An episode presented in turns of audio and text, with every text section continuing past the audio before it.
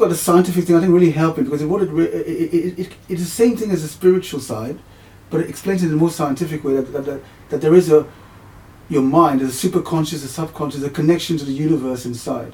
Uh, that that you can actually connect to if you bypass your conscious state, uh, which is like uh, the conscious brain, which is uh, and, The, in, the, the intentional state, you mean, the, the, the state of intention? the kind of conceptual mind, the, the, Ah. the superficial mind, which is kind of just has two or three percent power apparently, Yeah. but really controls the whole being.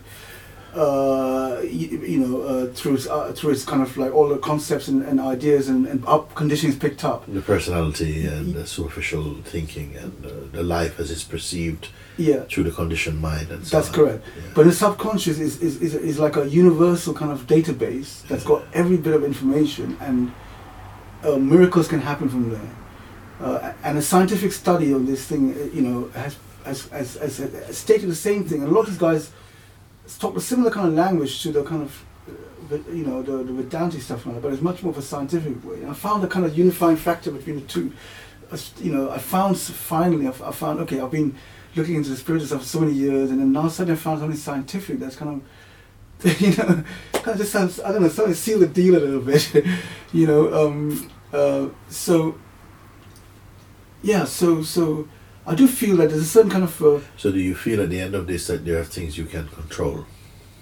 uh, yes, um, um, to, um, I believe so, yeah. Not not not as a. I believe there's a power inside me that's a connected connected to, if you like, God or whatever, and that can control things. That can make a real changes, and if I connect to that, and if, if and if those two connect in the same frequency and the same, uh, then then then yes, there is a sort of, control. Um, there is, you know, I, I can actually. Uh, Can you go to that place and still retain your personal desire, identity, and wishes and so on? Can you come to that place? because that, uh, what I realize is that that's the thing. You see, the desires, those desires, actually coming forth from that, from the God itself, who wants to express itself, himself through this body. So a lot of desires are, uh, are are those desires. All desires? No, but some strong ones uh, maybe are. Uh, well, I know they are, because through through the study of the the Kabbalah, I re- uh, Even the desires that say create pain for other people. No, not Uh, those, not those desires. No, no, no. Creative desires. I mean, creative desires.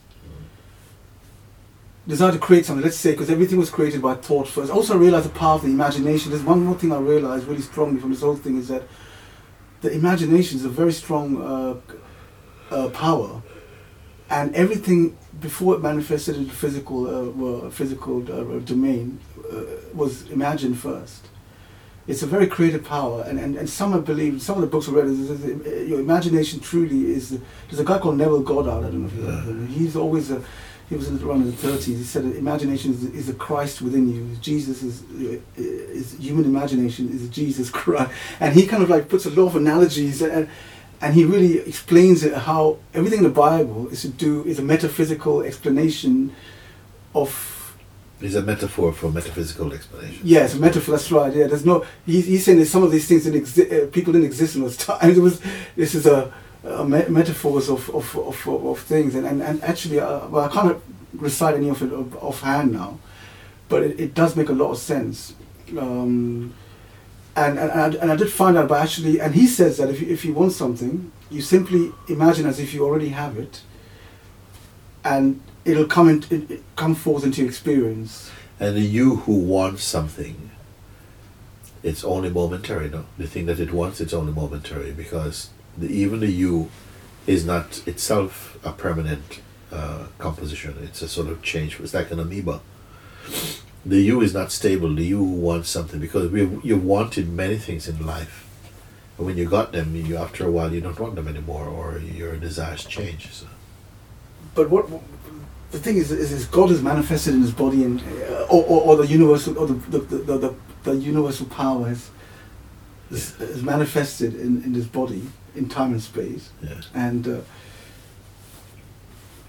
to express those desires. Well, I would say that it's not just want to express these desires. I mean, there's something, I say that the consciousness seems to create the sense of, of a problem in order to have the experience of transcending the problem. Sometimes it creates a desire then to, to, to then discern whether this desire is good or not. It's not that it just produces a desire and says, okay, let's have it.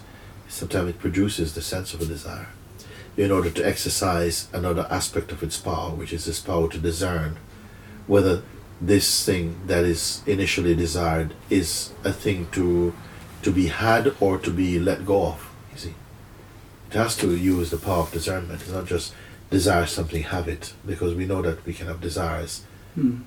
And then you can want them, and when you have them, they produce very poor fruits, you know, even painful experience. True. That's that, Yeah. that's that's true. Yeah. Because uh, just because you get something that you want, it doesn't mean that it's, it's the right thing. So you can. And we, we, we have enough experience of that. We Yeah. have, we have had many things that we wanted. Some came easily, some came with very hard work. But when you get them, even the thing that seemed like it's going to produce the greatest happiness, Hmm. After a while it doesn't produce that happiness. In fact, it doesn't produce any happiness.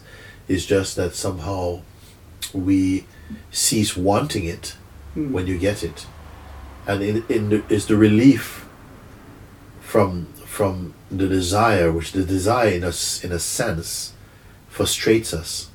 It's it's very addictive, but when you get the thing, then at least that desire has to drop because now you have the thing, and the falling away of the desire. This is what Ramana was saying. Actually, it's very beautiful. When the, when the, the cessation of the energy of desire Hmm. produces the feeling of relief and we enjoy that relief as though it is the it is the joy that is coming from the thing that we desire as well too because you can see that that is pure imagination you know i really desire to have this particular glass for Hmm. instance okay and say my grandmother had a glass like this. It's really i've always wanted it because for me that is my strongest memory is her drinking out of this glass or every night she put her teeth in that glass or whatever it is and i really value that. Hmm. then finally i get this glass and i'm i'm just completely full of joy because you know it uh, because i'm satisfying all my imaginations and projections about it. I finally have the thing that really means so much to my grandmother and to me But you brought that forth into your experience, right? By, Yes, by, by, yes. By, yeah it, it developed inside me the thought right. with my corporation. Then the, the glass is brought here, and then I find that Mooji also has six of those glasses here. You bring this glass around with you. I've got six of those glasses here. We all have some orange juice in the glasses, and somebody's taken all the glasses inside the, the, the, the kitchen and wash them all together, and they all are identical. You don't know which one is your grandmother's glass anymore Hmm. for instance, okay? Now, the glass in itself, the grandmother's glass, doesn't know it's my gra- it's grandmother's glass. It doesn't have any sentiment towards your grandmother or anything. It's just a glass, Hmm. and they're identical. You cannot tell any difference between that and the other the other six glasses, Hmm. okay? Hmm. But to you, your mind, it makes a tremendous difference that you get the right glass. The glass doesn't mind, Mooji doesn't mind, only your mind minds. Because it's made a particular sentiment about a particular glass, which you can say it is that particular glass on one level, you can say, but that is a particular glass, and it's very important that he finds that particular glass. For what reason? To satisfy his own sentimental, you know, uh, attachments or something like this. Hmm. So you can see how much the mind is involved in, in that, you know, that it is not a, a logical satisfaction. I mean, the glass is there. You could say you could take anyone. But most people would say, no, it's the, that wouldn't be satisfying. I need to discover the, exactly the one I came with. For, for me, that is hugely conceptual, Hmm. sentimental, and that's where the value of it is, in fact, like that. Now, if one of the glass broke, I said, "Oh my God, it broke one of the glass." I, said, I hope it's not my grandmother's glass. I said, "No, it wasn't. The grandmother's glass is this one. I put it over here." Hmm. Suddenly, they give you meaning and context and recognition again. It may not be the same glass, Hmm. but again, it reinstates the importance and the the uniqueness of that glass. And you take it straight and put it in your bag, and you may continue with that glass for the next forty years of your life thinking this is the same glass I took from my grandmother. It, it may or may not be. You see, this is so mind is a very very unreliable uh, field. But which mind are we talking about? The conscious mind or the, or the, or the, or the super conscious mind? Which is Well, the both, both, both. But I mean, the superconscious mind is not personal. Okay. Let's put put it like that. The superconscious mind is not a personal mind. But we have access to that super conscious, or the superconscious mind can be can be Well, actually, we can say that can be aligned. Can can can, can the superconscious mind is not in service to the ego. Mostly, we are identified with uh, the state of the ego. We don't like when we say that, but the fact is that's how we are. We love, we have very strong preference Mm. for the sense of individuality about this particular body, about our particular upbringing, and so on. That's a very unique con- conditioning. We value that. But what, Uh, what if you go? What if you go into a creative mode where you think that uh, um, I am anything I would like to, to be and express myself as, and I have the power. Well, it depends on whether you can do that genuinely. You may feel you may do an exercise in that, but you're not able to retain that because it takes a while to develop in some way uh, an authentic, transformative uh, experience. You know, it's not that you have you may have a little what you may call a glimpse. You may have you know a fix or a shot or a dose, but to retain, uh, even I can you cannot retain. You have to really have changed at a cellular level to then say that, that that's what I am now. You see, the change has to may take over time to change. It can happen very quickly also, Mm. but something must have triggered it in a very profound way. You may have to go through a crisis that tends to intensifies and uh, what I would say not just intensifies the experience, but almost render the experience. Mm. You understand? Yeah. rather than just you have a smell and the smell is gone. It means that something at an organic level within you has changed. Your whole outlook, your inner environment, the atmosphere, the climate of your thinking, everything has changed now. And so you become that thing. But you cannot just say, if I just did this exercise, will I become that? No, I don't think so. We have to say at the same time. At the root, we are that. Mm. You understand? But that may not be your experience. Our experience, what we may confirm as our experience, honestly, is going to be your daily familiar experience, the way in which your your favorite idea of yourself, or how you are habituated to think about yourself. That may what be what is registered in your mind as who you are. And you cannot just jump out of that. Because that is a, a rehearsed identity that keeps growing and strengthening over time like this.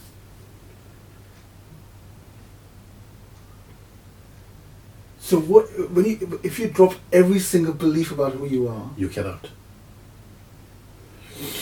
You cannot. It has to be, I would say that it can happen through grace uh, and through education and through exercise and through contemplation and through meditation and through the grace and guidance of a teacher who has themselves done that can help you to reach that state much more quickly and authentically within yourself. But to just say, it's like today, I was talking with uh, two of my, what you may call like students, let's say like this for the moment. Mm. They're in a relationship and they're struggling within their relationship on some level. Mm. And they're taking a trip together, which I've asked them to take. But they're going to be together intensely for the next two days in a very close contact because they're driving together in a, in a, in a vehicle. Mm. And at the moment, they're finding uh, the relationship challenging. And one of them said to me today, you know, so you know, should I just drop it? Should I just give it, give it up? All this relationship and all of these things. And I said, no, you can't. You're not mature enough to just drop things. Mm. It takes a certain maturity, a certain strength of character to drop the things that are sticky for you your attachments, your fears, your insecurities. You cannot just drop them. So what I would prefer is that you continue to look at them and and to confirm that you are actually looking at them and the very fact that you're looking at them Mm. makes them phenomenal for you. so that they cannot be absolutes, they cannot be facts. Mm. They are just sort of phenomena arising in you, and thereby recognize that you who perceive the phenomena are you also phenomenal. Because this type of questioning really is so powerful at really clarifying at a cellular level within our being the distinction between yourself and your mind. You understand? At the bottom of all of this, the mind and the self they meet and they're one, they're the same root. Mm. But at the flowering part of our being, in the branches and the leaves, there's differences there. And you must know the distinction between the flower, the leaf, you know, the branch, But The that, all, but all, that the fruit. is the mind, the perception, and, and the crea- it's all created in the mind first, right? And then it flowers. No? You may say that thought energies do arise from the self, Yeah. Take shape in the mind. Because the thought is creative. It's the only creative power. I don't know if the thought are themselves creative. I think that it is the consciousness that is identified with thought that sort of has a creative power through its relationship with thought. I don't think thought in themselves create. A thought is not a living thing. A thought is only a kind of an appearance energetically that has the the, the, the potential, the capacity to be turned into something else. But the, the thought doesn't turn itself into something else. Like a thought doesn't think itself. It only But- sort but- of but- manifests. But energetically, There is something in that a thought can. Uh, I um. Like this thing explain. This one one book explains is it's like there is there is a there is something out there, right, and a a, a formless substance that permeates the whole universe. yes. and a thought uh, at a certain level put into the substance right uh, will will manifest now obviously i don't know how the process of that works but that, Yeah. but that thought has to be a certain kind of uh,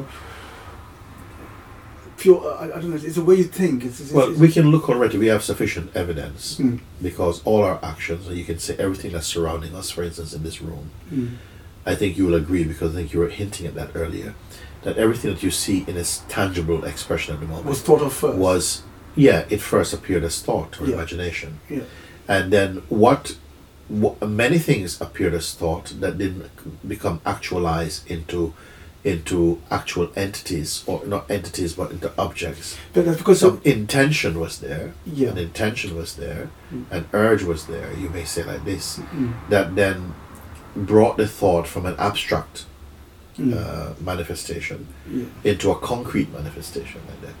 Yeah. We have sufficient evidence like that. So it says that the, the, the, the thought is sustained and kind of uh,